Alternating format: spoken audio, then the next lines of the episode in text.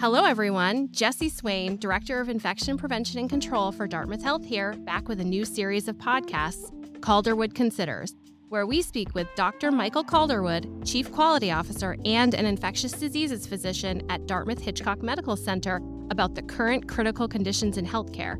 Dr. Calderwood will help answer crucial questions about the latest quandaries that impact healthcare workers and patients. Dr. Calderwood, it's so exciting to begin this new series of podcasts. What makes you the most enthusiastic when you think about communicating with our audience? Jesse, well, first off, thank you for helping to lead this podcast. You and I have had the opportunity to speak a number of times during the COVID 19 pandemic about infectious diseases, infection prevention, hospital epidemiology. And these conversations have helped us to connect and share rapidly changing information. Our goal has always been to keep members of our healthcare community as well as the larger community informed. And as you and I took a step back, we recognized that there are a number of topics within quality and safety that would benefit from similar dialogue. And so we hope that our listeners engage with these podcasts, reach out with questions, and provide input on what they think are burning platform issues facing our local, regional, even national healthcare landscape. Now, as we launched the podcast, we actually chose a pretty big topic to tackle in episode one. We're going to take some time today to talk about burnout and its impact on the healthcare workforce. This is a very important topic as we discuss how we heal ourselves and our healthcare system. So I'm really looking forward to the conversation. I couldn't agree more and very much look forward to chatting about all of these topics. So let's get to it. There's no question that the past few years have taken their toll on the entire world. However, a significant burden has been noted among healthcare workers. This goes beyond conventional stress. Several studies have been published describing the prevalence and impact of burnout in healthcare workers. According to the World Health Organization, occupational burnout is a syndrome resulting from chronic work related stress with symptoms characterized by feelings of energy depletion or exhaustion, increased mental distance from one's job, or feelings of negativity or cynicism related to one's job and reduced effectiveness. Dr. Calderwood, will you kick us off today by talking about the difference between stress and burnout? So, this is a really important question. We need to enter today's conversation with an acknowledgement that we work in a high risk and often high stress environment. It can often be physically and emotionally challenging, but at the same time, it's our collective job to ensure a safe environment for those who we care for, including those providing the care. And as has been said, at healthcare's core, we are fundamentally human beings caring for human beings. So, as we think about the intersection of stress and performance, there actually is a level of stress that leads to optimum performance. Stress will always be there. But as this stress increases, you begin to move into periods of fatigue and exhaustion and eventually you can push yourself into an anxiety, panic, anger, or even breakdown. And each of these leads to more and more diminishment in performance. And we know that burnout itself is linked to issues of risk about patient safety, reduced quality of care, decreased patient satisfaction. And we need to understand how we re engage a beleaguered workforce. So we've been working on staff engagement and it's linked to our safety culture and the care that we provide. Now, if we think about burnout as a whole, this really is an occupational syndrome. It's an imbalance between the demands and the resources that individuals or groups feel as they go about their day to day work. And a lot of people focus on things like personal resilience, that's self care, sleep, exercise, nutrition. But that's only part of the solution. We really need to also focus on issues like our culture of wellness, our meaning in work, our community and collegiality? What about appreciation and peer support, or even flexibility? We also need to focus on our efficiency of practice. A lot of folks talk about the burden of documentation, staffing, scheduling, or even triage, how we are bringing patients who often are in need of urgent care into our system and doing this in an efficient manner. Now, Stanford's done a lot of work in this, and Dr. Shanafelt, who's their chief wellness officer, has really focused on the three pillars that I've mentioned. He calls it a model of professional fulfillment. And what he says is that burnout is a work related injury of a career in medicine. And I think it's important to recognize we're not going to resilience our way out of this. We have to address our culture of wellness and our efficiency of practice. Now, the American Medical Association has been putting a lot of focus into this area, stating in a review recently published in the Journal of American Medical Association, or JAMA, burnout is a problem of the whole healthcare organization rather than individuals. And I personally like this quote. It was published in the Harvard Business Review. And the quote said After over two years of pandemic fueled firefighting, during which more and more activities that might once have been considered above and beyond have become expected parts of workers' jobs, the benefits may increasingly feel outweighed by the costs. And this is part of the reset that must occur as we move forward. I agree. Those are some really powerful thoughts. And this is definitely something that has been felt within our own field. Dr. Calderwood, as a provider with a background in hospital epidemiology, can you speak to how burnout has impacted this field specifically? So, this is an area that I obviously am close to and have a lot of passion about. There are unique drivers of burnout in those who choose a career in healthcare epidemiology and infection prevention. And when you think about the patient for those that are focused in these fields, the patient is really the healthcare facility or the system. And that patient has really been sicker than ever. And it is also important to recognize that the job often involves changing through influence, which can be repetitive and exhausting. And we've learned that quite acutely during the pandemic that we are still in the midst of. And third, infection prevention programs, much like state and federal public health programs, have been chronically underfunded. And so people are constantly asked to do more with less. A colleague of mine, Dr. Gonzalo Bearman from Virginia Commonwealth University, has written extensively on the topic, and he had a nice quote that stated Crises don't respect the boundaries of work hours. And for those who have been working late nights and weekends and holidays, to really help address both the COVID 19 pandemic and all of the other crises that pop up along the way know this firsthand. And finally, well, in the early days of the pandemic, there was a camaraderie or a sense of we're all in this together. The fatigue and burnout felt across the healthcare system eventually resulted in some becoming angry at policies that they see as overly burdensome and attacking the teams working to keep them and our patients safe rather than working with these teams to learn and create change. And, and we do need to change and we need to evolve, but we need to do that together rather than apart. So, what I would say is it's important to be kind, to work together to address the challenges that we face, and to set priorities to address what is most urgent. Yes, kindness and teamwork are crucial to our success. And it's unfortunate that we did go down that road where things became or felt more burdensome. And there was some attacking of teams helping to ensure patient care. But let's explore this a bit more. According to the American Nurses Foundation, some 52% of nurses are considering leaving healthcare, and this is contributing to a shortage of greater than a million nurses per the U.S. Bureau of Labor Statistics. That's wild. Additionally, 20% of doctors say they're also planning to leave their practice per Mayo Clinic proceedings, and the Association of American Medical Colleges has projected a shortage of 124,000 in the United States by 2034, with two out of five active physicians being 65 or older in the next decade. What can healthcare leaders do to treat and prevent burnout to right this ship? So, those are staggering numbers. I think it's really worth taking a moment just to reflect on that. I think we also have to recognize that burnout is different for each person. You know, as has been written by Yu Tse Heng and, and Kira Schabram, burnout is not a monolithic phenomenon. It can present in many kind of different combinations, whether it be exhaustion, cynical detachment, or reduced sense of efficacy. And you need to really understand which of these resources is being depleted as an individual is trying to find how to right size the ship for themselves. We often have to ask our colleagues a few questions What brought you to this job? What makes you proud to work here? What is the most meaningful part of your work? And when do you know you are making a difference? This is often just the start. You need to then follow up with what gets in the way of what matters, what gets in the way of a good day, and what frustrates you in your day.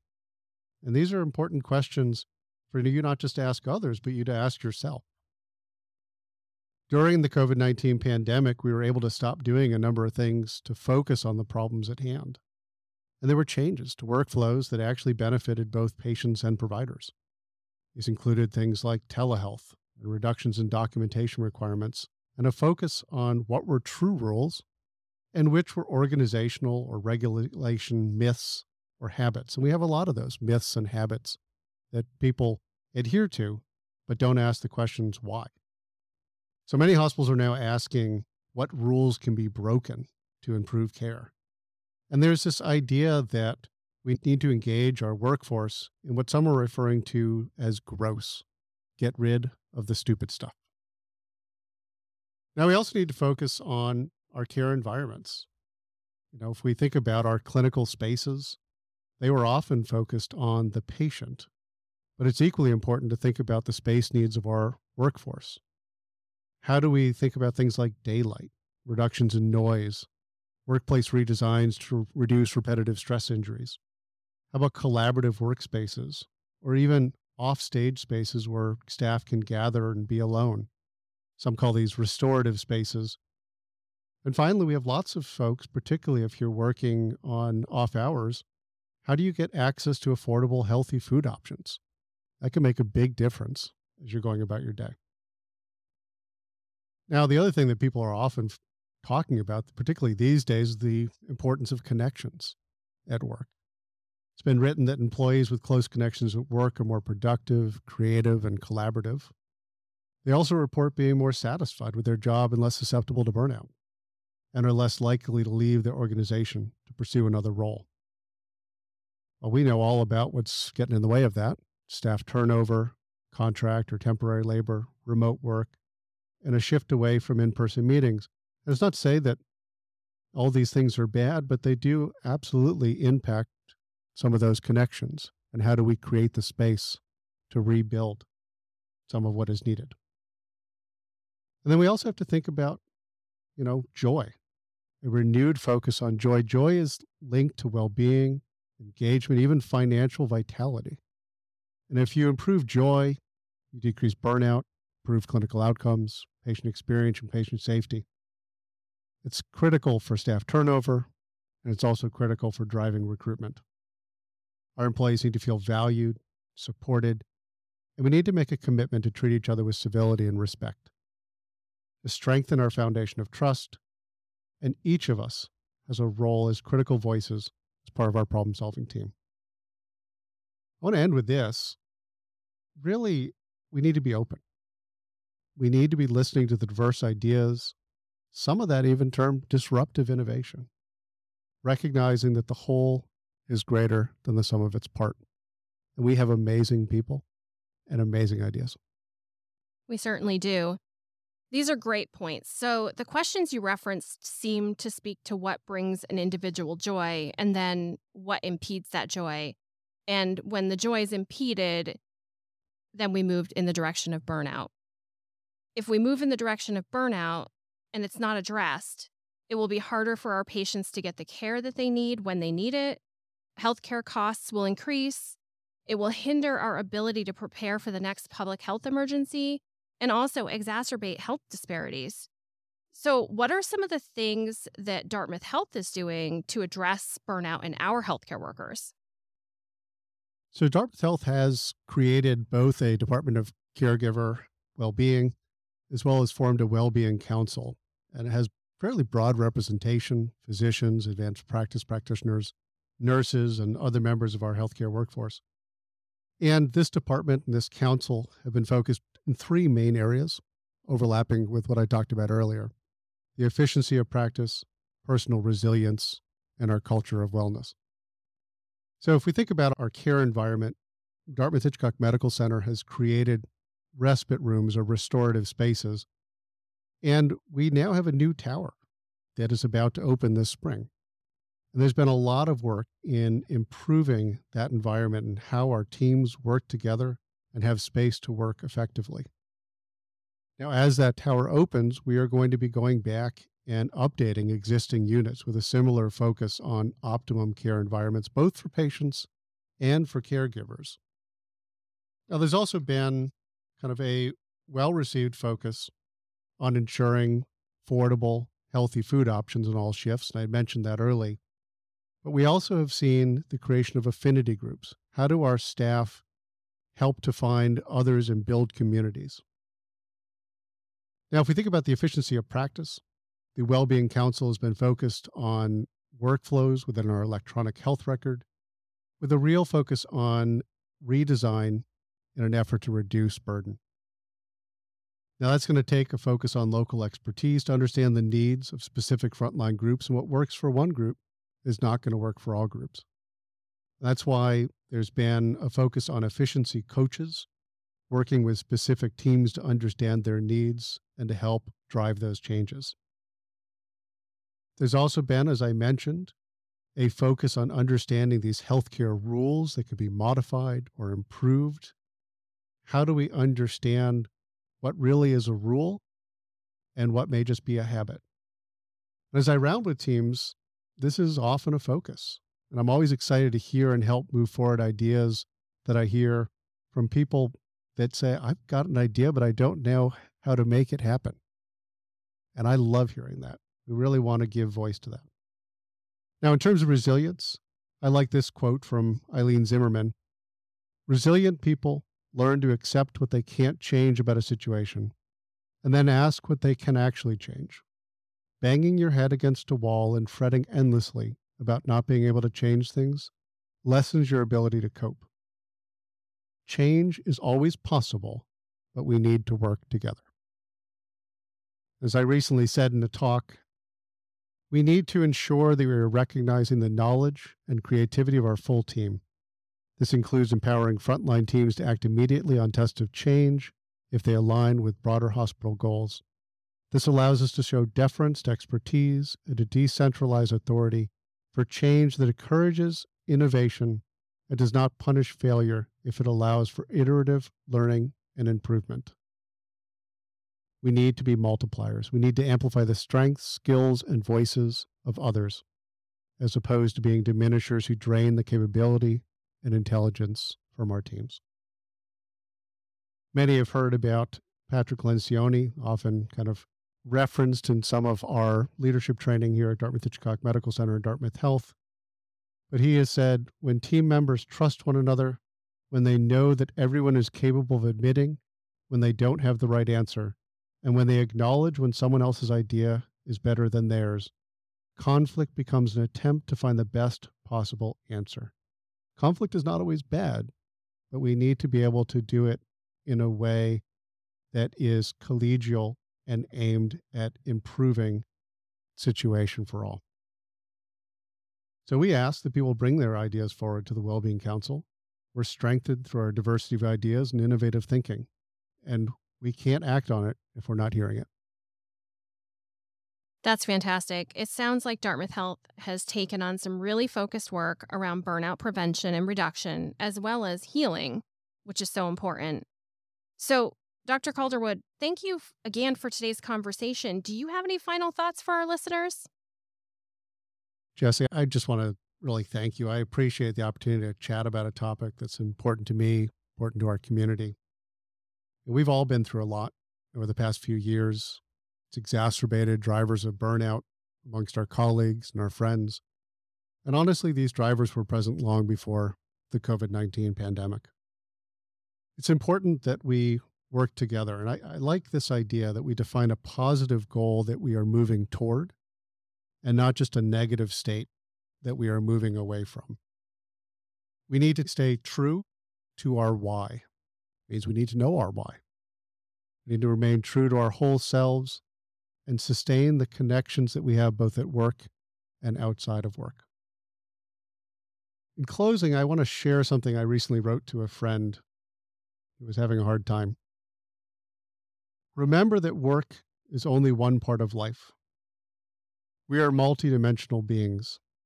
There will be days when work fills your wings, days when family and friends fill your wings, days when you are the wind, and days when someone needs to catch you as you fall.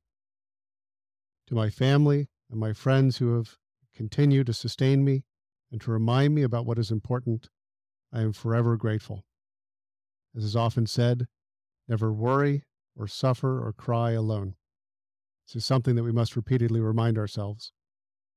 I'd like to thank the listeners for joining us today. We look forward to hearing from you and coming together next time to share additional topics impacting our patients, our people, and you.